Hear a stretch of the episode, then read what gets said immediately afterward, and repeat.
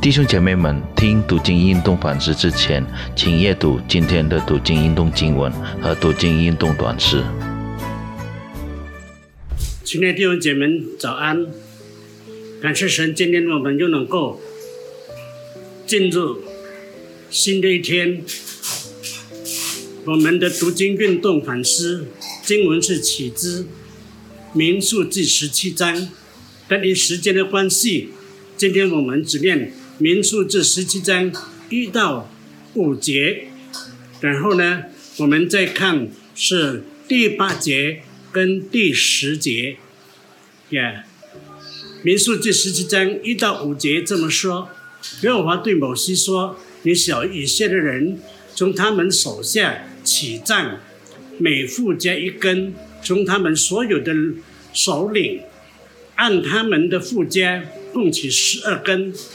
你要将个人的名字写在个人的账上，并要将亚伦的名字写在立位的账上，因为。”在各富家为首的必有一根杖，你要将这些杖存在会幕内发会前，就是我与你们相会之处。后来我所拣选的那人，他的杖必开花，这样我必使以色列人向你们所发的怨言止息。不再达到我耳中。第八节，第二天，摩西进坐镇的帐篷去，随即立位。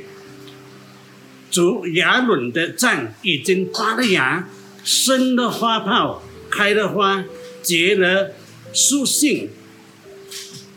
耶和华对摩西说：“把亚伦的杖还放在发柜前。”给这些反叛的人留作记号，这样你就使他们向我发怨言止息，免得他们死亡。天就姐妹，我们低头祷告，主，们愿你把我们这个时间交托给你，求主你自赐恩，让我们大家听到你的话的时候，圣灵开门心窍，让我们真能够明白你的话语。神这的话是在城门路上的，啊，路上的光，啊，也让我们每一个人都能够照着你的话来行走，活在你旨意当中讨你的喜悦。感谢主，听门祷告，奉耶稣的名求，阿门。亲爱的弟兄姐妹们，今天的读经运动反思经文呢，给人一个印象是上帝要坚定。亚伦的领导和发话，所以在第三节上半节这么说，并要将亚伦的名字写在立位的账上。在第五节又说，我所拣选的那人，他的杖必发芽。这在第八节下半节就说，随即立位，主亚伦的账已经发了芽。生了花泡，开了花，结了树性。亚伦的赞赞不仅发芽，而且开花结果。这就是上帝说的：“你不要再搞扰我的贤民了。”为什么呢？如果他们对摩西这样好的领导还感到不满意和反抗。几乎可以肯定，他们也会寻找千个理由把亚伦都散去，是吗？我们必须承认，世界上没有完全的人，常常一件小事可以毁掉大事，也就是说，小错误可以可能会被夸大。更可能在一个阶段或经过了一段时间以后，一个人的领导能力不再像开始那样的突出。亲爱的弟兄姐妹，我们做基督徒，我们就是领袖，不要忘记成为领导者必须敏锐的有敏锐的心，知道他的追随者能够跟随他的步骤。领导者不注意他的步伐，会使他的追随者落后，因为他们无法跟上领导者的步伐。领导者不能离开他们的追随者。亚伦这件事，上帝不需要向以色列人解释为什么拣选亚伦。亚伦是上帝所拣选的，这样就够了。弟兄姐妹，我们也是一样，知道神拣选了我们，他要使用我们，我们就应该要尽心尽意的。全心全意的侍奉他就够了。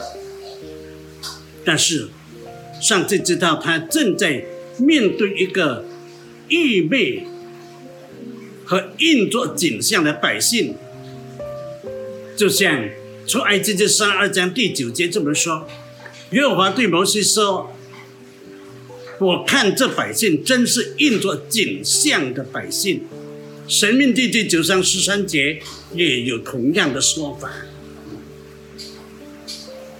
自私的抱怨是一种非常扰乱的罪恶，不仅对上帝，而且对他的显明。上帝想要结束这种纠缠，以便他的显明可以将他们的精力转移到其他的事情上。所以在第五节下半节就这么说。我必使以色列人向他们所发的怨言仔细，不再达到我的耳中。亚伦的赞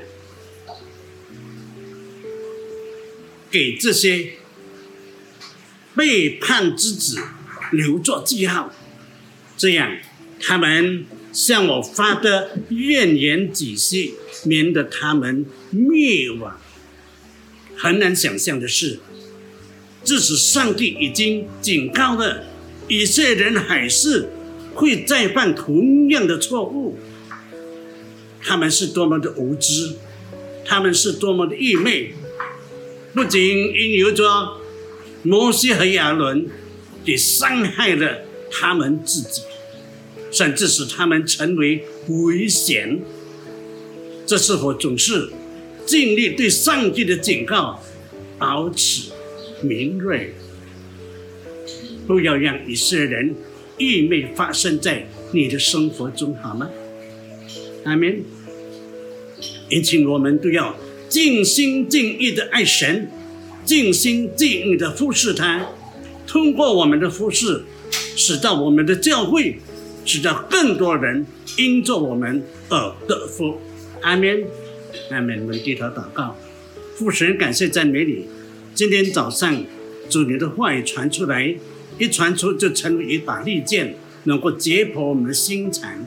主们感谢你，主更求主你自赐恩带领，让每一个人都知道神已经拣选了我们，你要使用我们成为众人的领袖。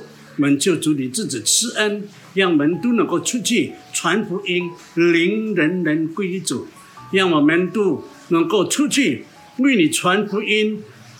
过着圣洁的生活，使你的名得到大的荣耀。更求主使我们成为一个器皿，扩展天国国度。感谢主听门祷告，门正祈求侍奉耶稣的名求，阿门。